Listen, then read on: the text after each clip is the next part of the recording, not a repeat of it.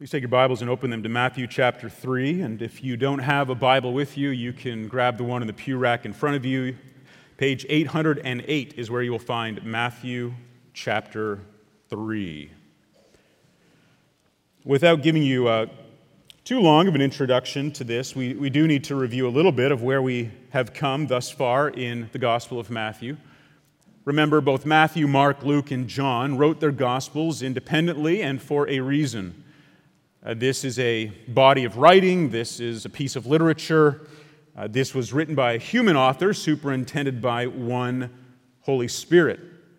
The same Spirit ultimately authored all of the books of the Bible, which is why they fit together as one complete unit, but it pleased him to utilize human authors as well, and they each brought their own particular purpose to the book they were writing. Back in the beginning of Matthew, it starts off with a genealogy of Christ Jesus in order to prove to you that he is the son of David. He is the son of David. He is entitled to the throne, not only through the adoptive family of his earthly father, Joseph, who is not his biological father, but also through his biological mother, Mary. Then Matthew went on to describe the nature of the miraculous virgin conception that brought him into the world. In chapter 2, we see that there were magicians from the east, probably from Assyria, who came to Jerusalem, and this was a major event. Uh, due to the pagan rituals that they had devised over the years, something had occurred that would lead them to believe that the king of the Jews had been born. Not a king that was named a king by the emperor, but a true king of the Jews, born king of the Jews, and they went to the place where the king of the Jews would be, and that is Jerusalem. When they get there, they find another man who is claiming to be the king of the Jews, and that is Herod, and he sends those men in to find that child which his own religious advisors tell him would be born in Bethlehem. Unfortunately, by this point, many years have passed and the child is no longer in Bethlehem. The child is, in fact, in Nazareth. And these magi find him and worship him. When Herod realizes what has happened and that they have not, in fact, delivered up the child to be killed, he goes into a rage and he sends his men into this city to destroy, to murder all of the infant boys under the age of two. After Herod's death, God reveals to Joseph that he is to return back to the place where he was, but instead of going to Nazareth, instead of going to the place which was now under the rule of one of Herod's wicked sons, he instead retreats in to another place, namely Nazareth, the district of Galilee, in order that he would be called a Nazarene.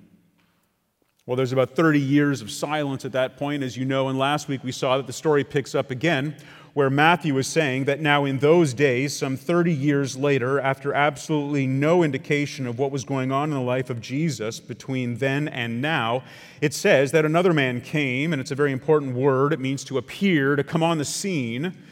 Uh, this man came just like the Magi came, and this man came and he was preaching in the wilderness of Judea.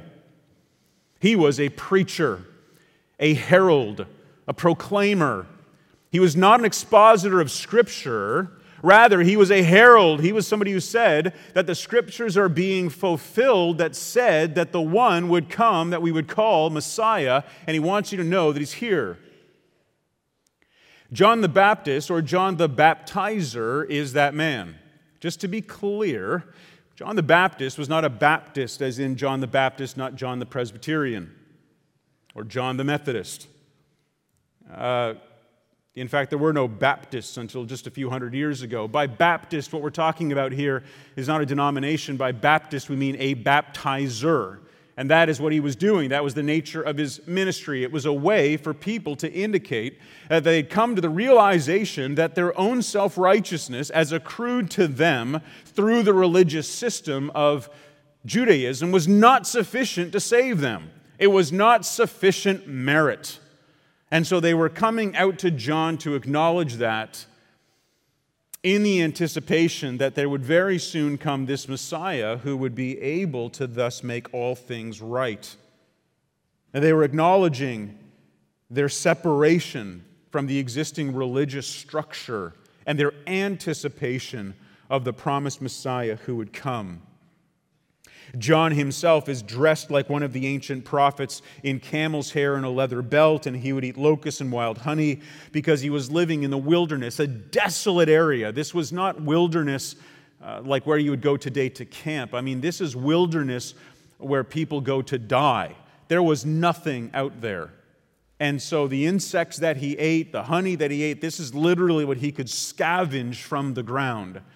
And he dressed like a prophet because he wanted everybody to realize that he was the prophet. There was nobody else. In fact, it had been 400 years of silence on God's part. He had sent no prophets. In fact, if you'll notice at the end of what you call the Old Testament in your Bible, you'll see that it ends with these minor prophets. Doesn't mean they were lesser, it just means they wrote shorter books. But they were the last of the prophets to speak for God. And then when they go silent, so does God, and there is nothing for 400 years until this man, John the Baptist, comes on the scene, and he doesn't want there to be any mistake whatsoever about it. He was an Old Testament prophet in the spirit of Elijah. He was the one who came as the fulfillment of the promise that this man would come back again. He fulfills the promises of Isaiah, speaks in the words of Elijah, dresses like one of these prophets, and he is declaring that the Messiah is about to be revealed. He is about to come on the scene. And thus begins a section that is going to take us from chapter 3 and verse 1 all the way to chapter 4 and verse 17. It's not a typo in your bulletin, and Frank did not read the wrong portion of Scripture. This was a decision made after all of that was printed, but the more I looked at it, the more I realized that you simply can't separate this section. This is one unit. Matthew has an intention. Matthew is writing this with a deliberate intention to show us what it means for Christ to have come to set himself up as he who would fulfill all righteousness and carry on the preaching of John the Baptist to repent, not for the kingdom of God is near, but repent for the kingdom of God is come. It begins with repent and it ends with repent. It begins with the one who baptizes and it ends with one who calls others to a ministry of baptism. It is one unit, so we're going to look at it as one over the next two weeks. We'll take some time doing that. We won't cover it all today. But as we carried on, we saw this that in verse 11, after his fiery preaching about the fact that he is putting to death this entire religious system, cutting it up by the roots, throwing it into the fire. It is John who says, verse 11 of chapter 3 I baptize you with water for repentance, but he who is coming after me is mightier than I, whose sandals I am not worthy to carry. He will baptize you with the Holy Spirit and with fire. If there was a television program that was created today where Jesus was the star of the show, and I'm sure that there probably is one right now, or I'm probably sure there has been because he's a fascination to people and always has been. Unfortunately, by depicting him on television, you'd be violating the second commandment, and so you should never watch such a thing. But if there were, and there were a series in this show, episodes, then the episode we're looking at today would have at the bottom of the caption something about last time on Matthew or last week and it would look back to this moment, and there would be a cutaway, and you would see a little clip from last week's episode where John the Baptist is preaching this.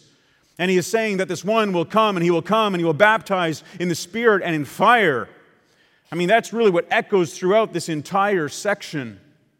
And I believe that he is reaching back again into the Old Testament, the Old Covenant, the prophets, and he is quoting from Joel chapter 2. And you don't have to turn there, but just listen how familiar this is. Joel chapter 2, verse 28 and following says, and it shall come to pass afterwards that I will pour out my spirit on all flesh. Your sons and your daughters will prophesy, your old men shall dream dreams, your young men shall see visions.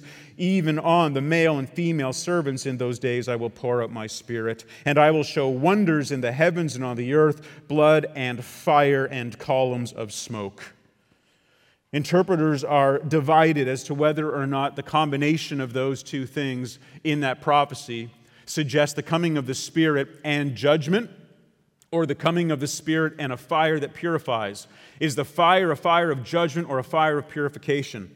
I don't think we can say with absolute certainty, but what we do know is that the imagery of fire in the New Testament carried on both of those ideas. A little bit later in John's message, you'll notice here at verse 12 the winnowing fork is in his hand. He will clear his threshing floor gather his wheat into the barn but the chaff he will burn with unquenchable fire. That reference to fire is clearly a fire of judgment. No believer wants to go through unquenchable fire. But the fire here attached to the spirit there's good evidence to suggest that this could very well be this fire of cleansing. The holy spirit will be poured out well, that's a very important section to understand and to have as the backdrop against what we'll study this morning. So please join me now again in Matthew chapter 3, and we'll pick it up in verse 13. From Matthew chapter 3, verse 13, all the way to chapter 4, verse 17, we are going to see the righteousness of Christ. The righteousness of Christ. And the main argument here is that Matthew chooses I'm going to say now three events in the life of Jesus Christ to reveal his active obedience to the law and his absolute trust in the Father. That's the overarching main point. That's the big idea Matthew wants to get through to you.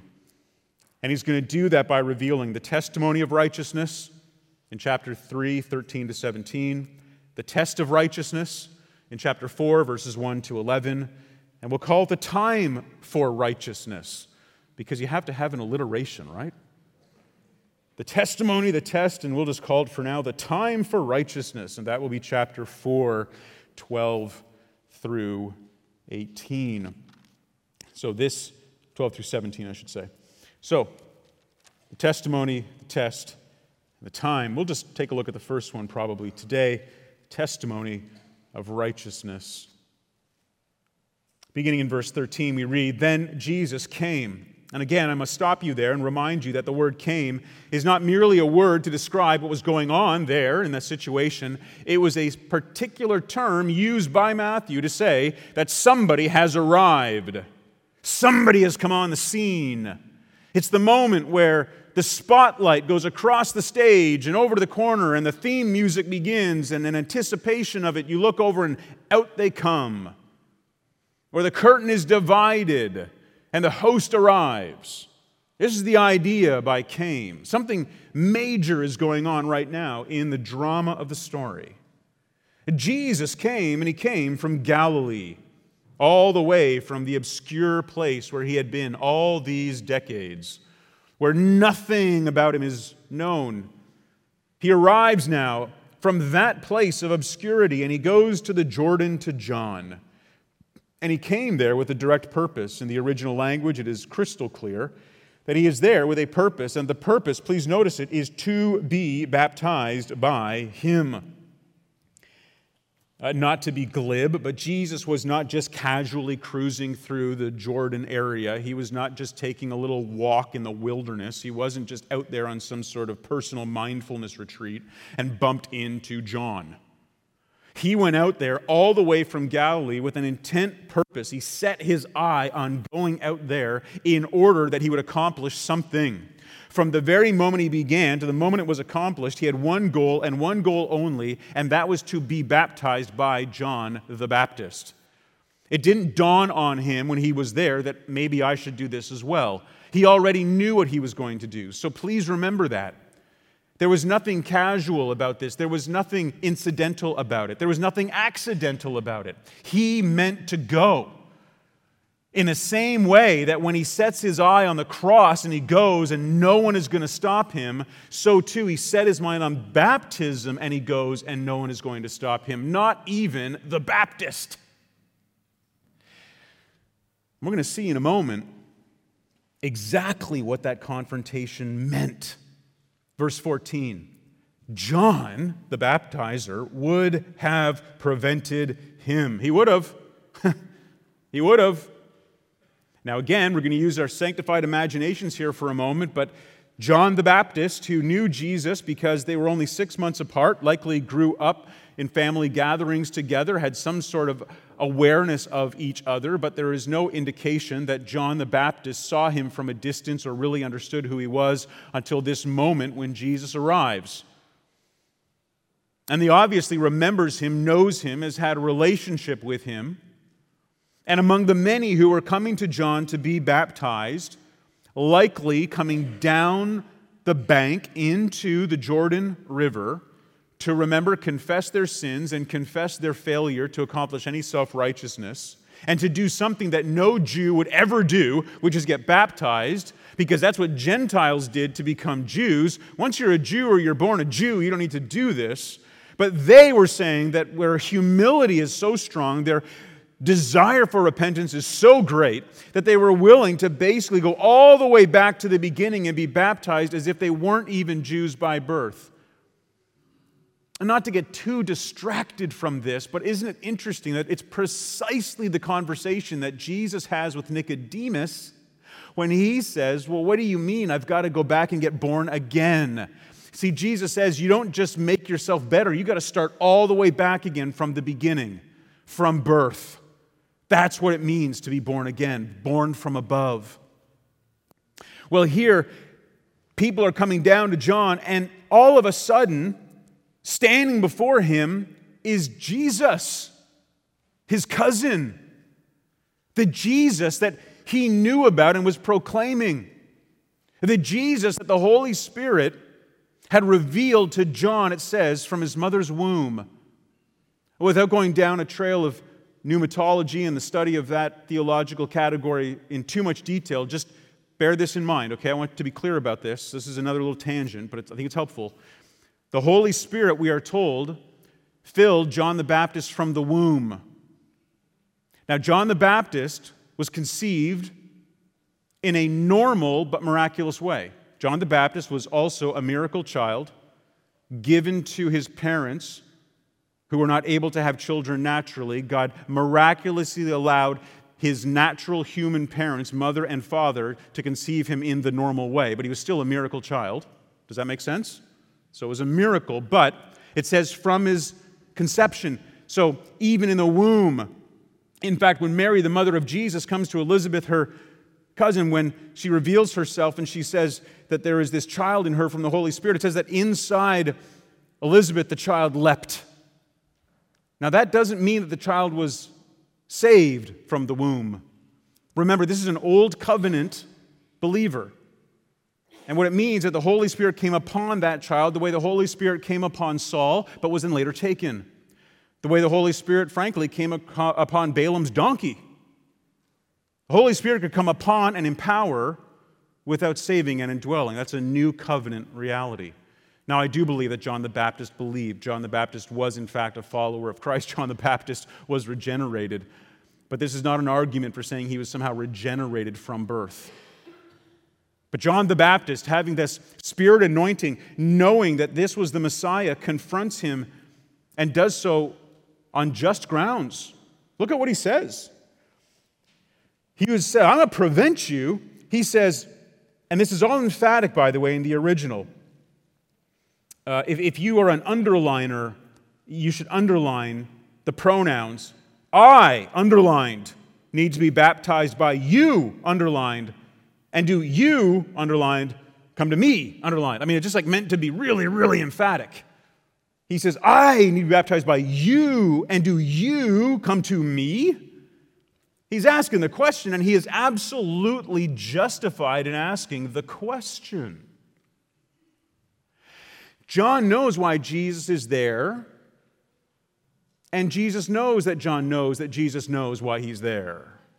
Uh, this is not a conversation that is there to help inform an ignorant person. Uh, this is a conversation that begins with confrontation because the person that has arrived is fully aware of what they're about to do and what they are asking. And when Jesus asks John the baptizer to baptize him, it puts John back on his heels and says, You know better than to ask that of me. I need to be baptized by you.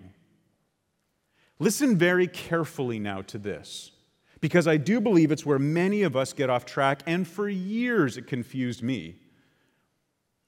I was under the impression for a long time that what John was saying was that John needed to be baptized by Jesus because John couldn't baptize himself and because John needed to show the same kind of repentance that the others were, and that he needed to receive that kind of baptism from Jesus. But what I come to see now, and it's the meaning of the entire narrative, is that Jesus comes with a very different baptism. Jesus is going to offer a entirely different baptism. It is not John's baptism. John's baptism was one kind, Jesus' baptism is an entirely different kind of baptism. John the Baptist didn't baptize you in the Spirit and fire. John the Baptist baptized you as a way of giving public declaration to your repentance, the confession of sin, the acknowledgement that you need a Savior, your willingness to look for the coming of the Messiah. Whereas Jesus came, and in his baptism, it would be an indication that you have placed your faith in him as someone who is regenerated and therefore able to repent of your sin and receive salvation. John the Baptist can't save you with his baptism. Mark it down. John the Baptist can't save you with his baptism. The reason why he said, he must increase and I must decrease, is not just because John was a humble guy. John was a humble guy. But it's not just because he was a humble guy. Let's give you an example. If a great preacher came here to this church and he was world renowned and started attending our church and he said, I really think that I should be the pastor of this church. And you all agreed because it's just amazing. And at some point, I just have to go, you know what? I must decrease, you must increase. Like, I, I pray for humility. You know what? You should be here, not me. You're the one. This happened to me in real life. I played football when I was in high school. Uh, there were two quarterbacks, myself and this other guy. And this other guy continued to grow and continued to improve and continued to be amazing. And uh, I very quickly found myself being demoted. He must increase, I must decrease. Now, to be fair, because I have to, um, lest you get the wrong idea, this guy did go on to play in the NFL, okay? So just, just, just to be clear, but sometimes there's a I must decrease, you must increase because you're just simply better than me. That's not exactly what's going on here. What John the Baptist is saying is, I must decrease. My baptism, what I'm doing here, this needs to fade away. This needs to go away. I, I, must, I must fade away. I must, I must disappear. Not because you're so much greater than me, but be, which he is, but because what I'm offering right now, it's irrelevant now that you're here. You see, that's what he's saying. I need to be baptized by you. I need to have what you're bringing because what I'm bringing is irrelevant now that you're here. I'm done. My job is done. I've heralded your arrival. My job is done. I need to fade away, decrease, disappear, go off the scene because my baptism isn't going to save. How do I know that? Providentially, as we've been working through the book of Acts in our Bible study, just Yesterday, I had the privilege of going through and recording Acts 19. And that's an, ex- an, example of what happened that some 20 years after the ascension of Jesus, 20 years after, there were still people, especially in the Greek speaking part of the Roman world, who had been baptized by John the Baptist, but had never heard of Jesus. So they had gotten there early, gotten a baptism from John. Something had happened. They move away. They go to a different country. They go to a different place.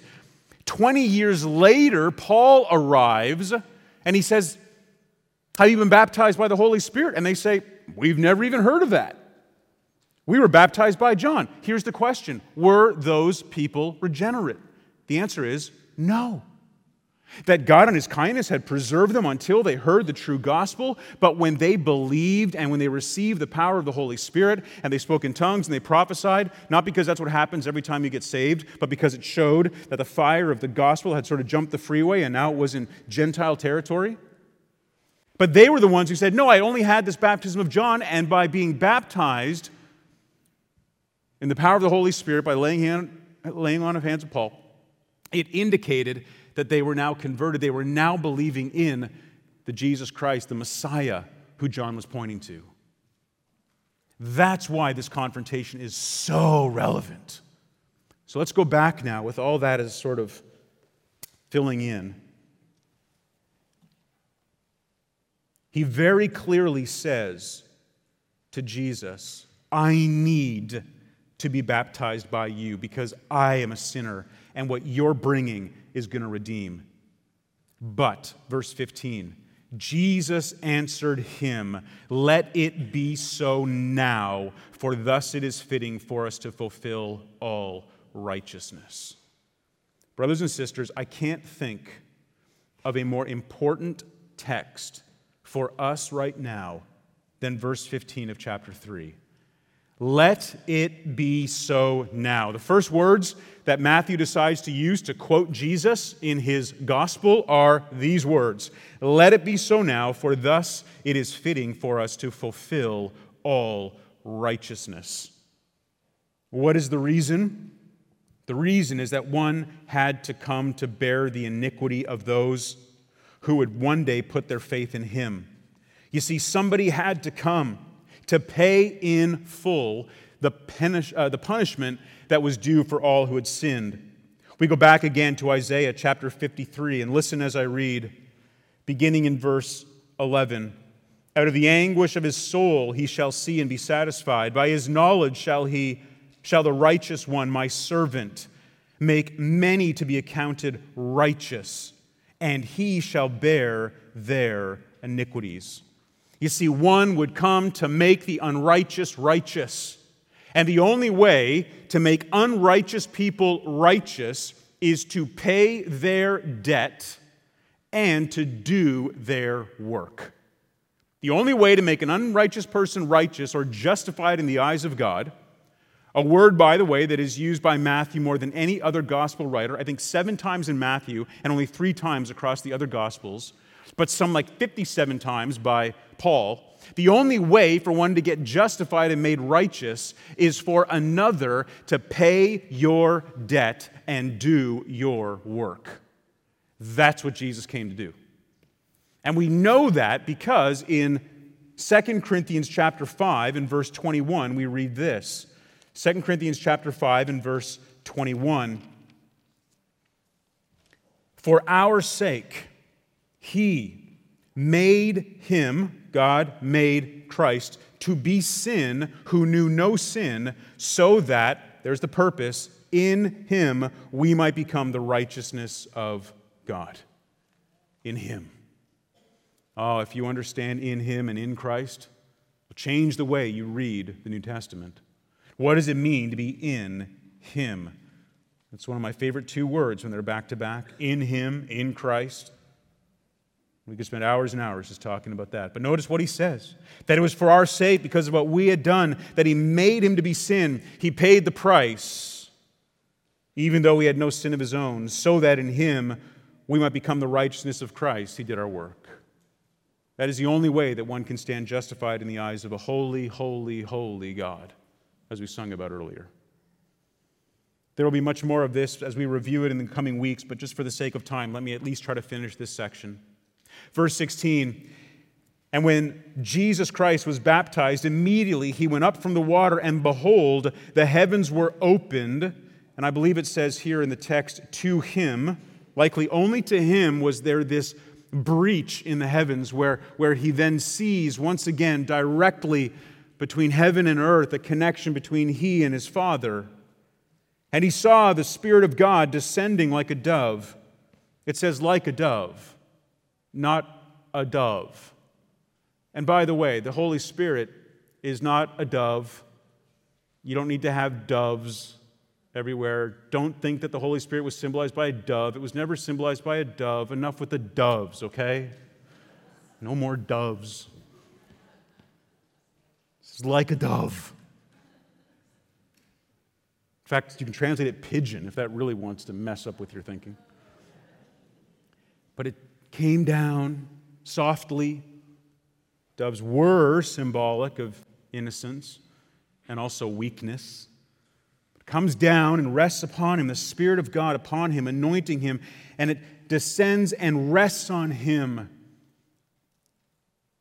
Catherine and I were just in Florence a couple weeks ago, and there were so many amazing works of art. Something like 60% of the art, great art in the world, is in Italy, and about 30% of it is in Florence. I mean, it's absolutely amazing.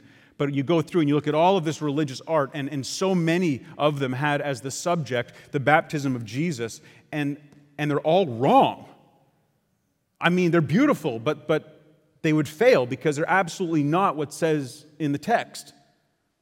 The, the, the, dove didn't just hover over him and, and, and sort of explode in some Shekinah glory, and then the Father is, is up there like this huge muscular guy with a big white beard, and Jesus down there with John the Baptist like sprinkling something out of a seashell. It, that's not what happened. What happened is that he sees heaven open up, he sees the Spirit coming upon him, the Father's affirmation of the Son. This is a Trinitarian moment. In Latin, they call it the Pactum Salutis, the agreement before the foundation of the world that there would be, within the triunity of the Spirit, within the simplicity of their will, one desired outcome, and that is that the Father sends the Son by the power of the Holy Spirit that he might call to himself those whom he had chosen before the foundation of the world. And this is on display, and Jesus sees it in his incarnational humanity. This is meant by Matthew to seal it in your mind that Christ, the divine one, the very Son of God, anointed as it were by the Spirit and by the will of the Father, in order to prepare for that ministry of righteousness and reconciliation that he would do. And it says here that not only were the heavens opened up, not only is this what he saw, but, verse 17, behold, a voice from heaven said, and again, I'm inclined to believe this was more audible to others because the Father says, This, meaning an identification, this is my beloved Son, with whom I am well pleased. By saying he is the Son, he does not say that he is now the Son or he became the Son or he is the Son in some inferior way, like he must submit to the Father because the Father is greater than the Son. There is no submission within the Trinity, there is no uh, subordination within the Trinity. What you have here is the indication that Son in the ontological sense. You can write that word down, look it up later. It means in his being, in his essence, in his character. This is why they were so careful in the Athanasian Creed to make sure we understood what the Trinity really was. The Trinity is not steam, ice, water. The Trinity is so much more complex than that that all of our earthly illustrations fail. But the reality is this from this text that the Son and the Father are equal of the same essence. Homoousia is the word that was used Homo, same, ousia, essence. They are of the absolute same essence. That's what it means when he says he's my son. It's a declaration of the divinity of Christ. And the only a divine Christ, a divine Messiah, could come and live out all of his life in perfect, absolute righteousness and always please now and forever the Father. When it says, In whom I am well pleased, the grammar is there revealing that it's an ongoing pleasing that I am, you could almost say, I am and always will be pleased with you. It's the relationship that he has. It's wonderful to look at your son, look at your daughter, and say, I love you, and I'm so pleased by you, isn't it? I, I just love doing that.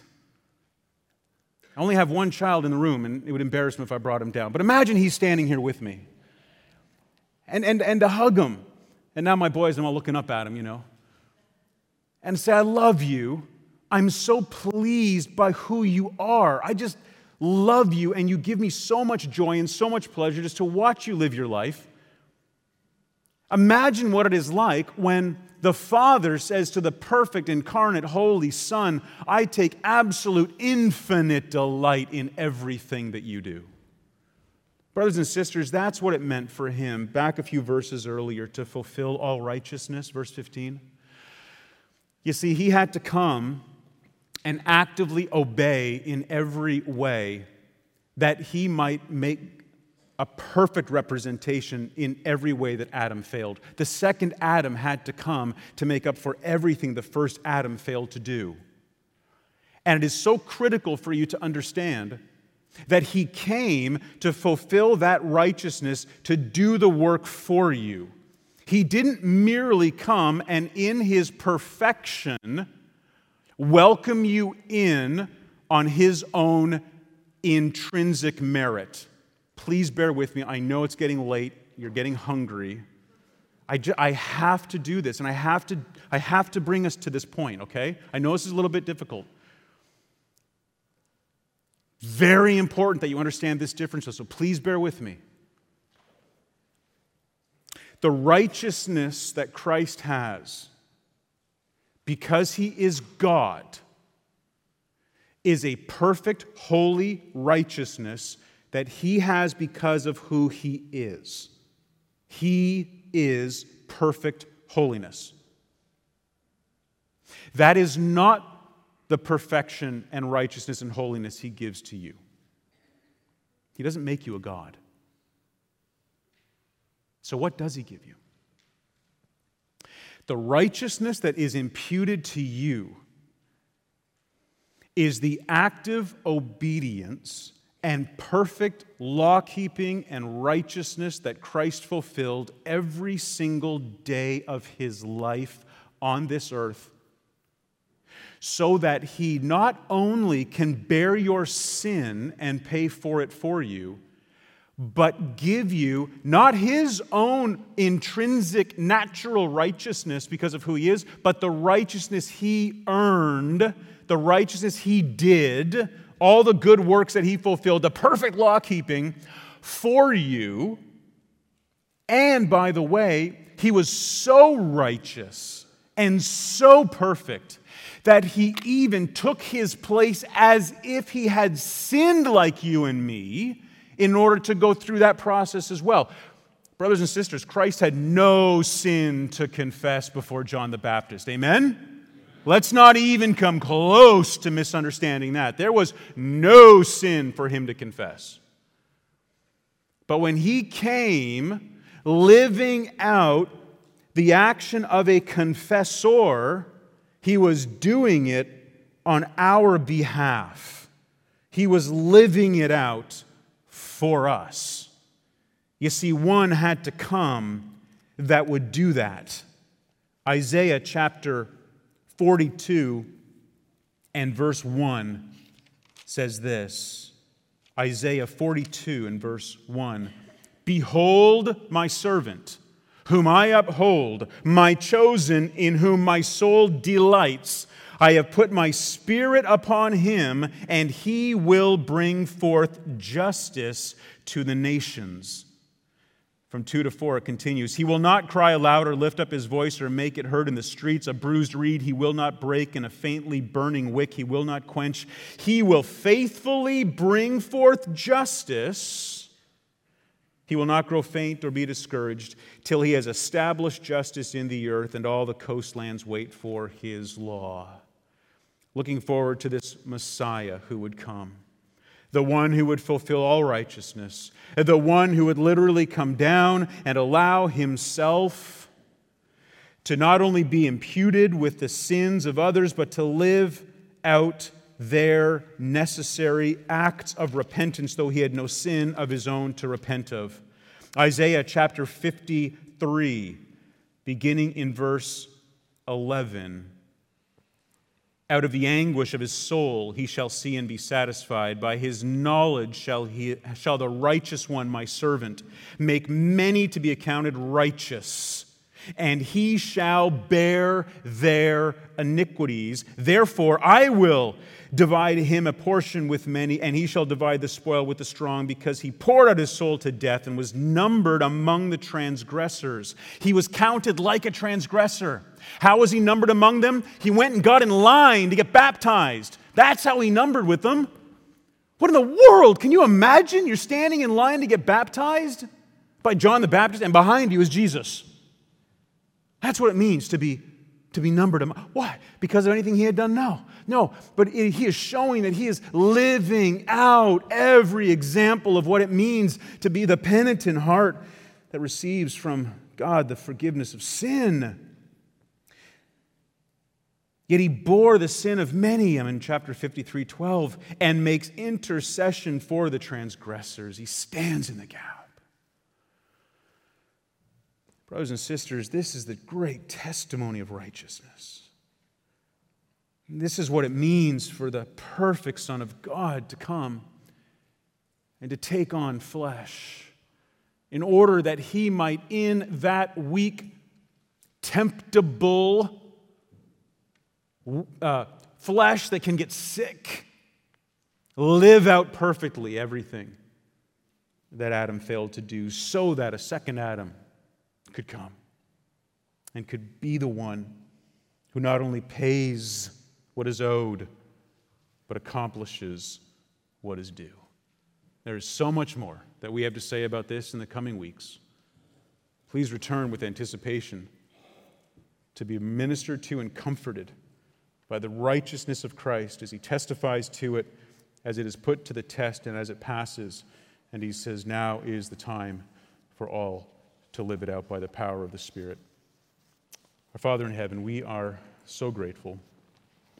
And as we turn our attention to the Lord's Supper now, and we ask that you would give us great grace as we receive the promise reflected in these elements oh God, impress upon the minds of every person here today, maybe for the first time, or maybe just now it'll go even deeper into their soul. That when the new covenant was revealed in Christ, the blood covenant that we are all guilty of partaking in, that it was done by your perfect will in order that sinners who are deserving only of wrath and judgment would have that sin imputed to Christ and the punishment paid by him, and every good work demanded of us imputed to us because of what he did in order to fulfill all righteousness. Remind us, I pray, that in our pursuit of personal holiness and in lives that bring you joy, that we would be those who see that not as a way to earn favor and merit with you, but rather as a way to live out what you intended us to be those who before the foundation of the world were chosen in order that by putting our faith and trust in Christ that we would be those who were redeemed and able then in the intervening time between here and call, being called to glory to live out the good works as your workmanship as you had ordained that we would do help us to with great joy live those out In your name we pray. Amen.